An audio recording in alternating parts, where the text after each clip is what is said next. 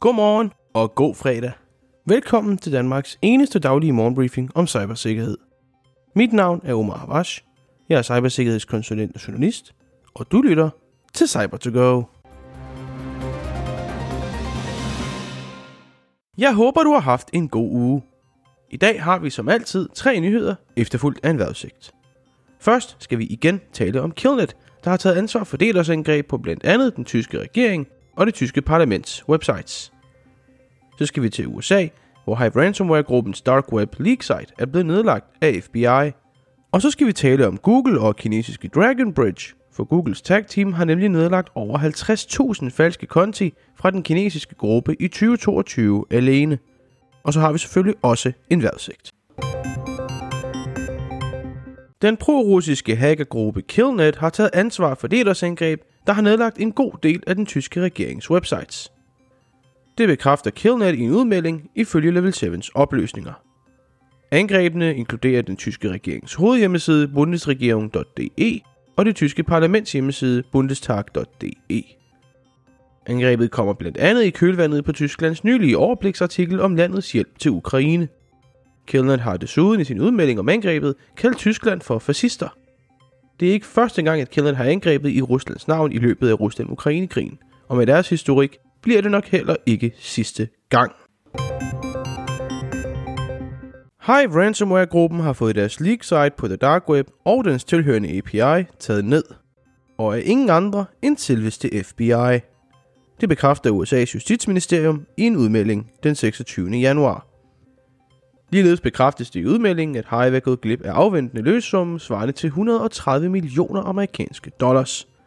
Men de har dog ikke formået at lukke hele operationen ned – for efterretningstjenesten har nemlig offentligt udmeldt, at de giver op til 10 millioner amerikanske dollars for informationer, der linker Hive til andre regeringer.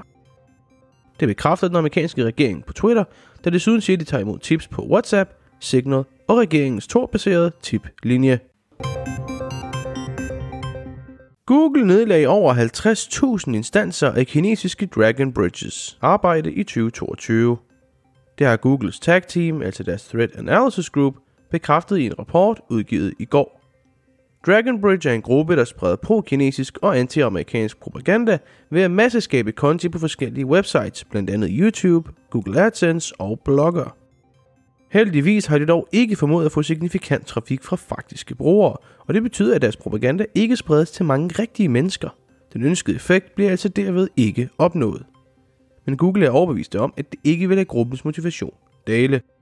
På trods af deres mangel på autentisk trafik fra et ægte publikum, genererer Dragon Bridge en høj mængde af indhold på forskellige platforme. De er ihærdige og fortsætter med at eksperimentere med taktikker og teknikker. Derfor har vi opskaleret vores arbejde i forhold til at forstyrre deres planer for uautentisk aktivitet på vores platform. Lyder det altså fra Google i rapporten.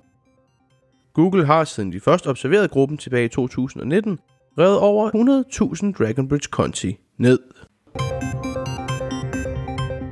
Vejrudsigten for i dag er fyldt med sol. I nogle steder vil man se skyer, men stort set hele Danmark vil være dækket af solstråler, dog med en lidt lav temperatur. For temperaturen i dag nemlig ligge mellem 2 grader under frysepunktet og 3 grader over frysepunktet. Her hos Level 7 vil vi gerne gøre Danmark mere sikkert dag for dag, og vi vil rigtig gerne give tilbage til samfundet i form af hjælp og viden om cybersikkerhed. Så hvis du er en uddannelsesinstitution eller en mindre virksomhed, er vi bestemt interesseret i et samarbejde. Du kan læse mere om os og kontakte os på www.lvl7.dk.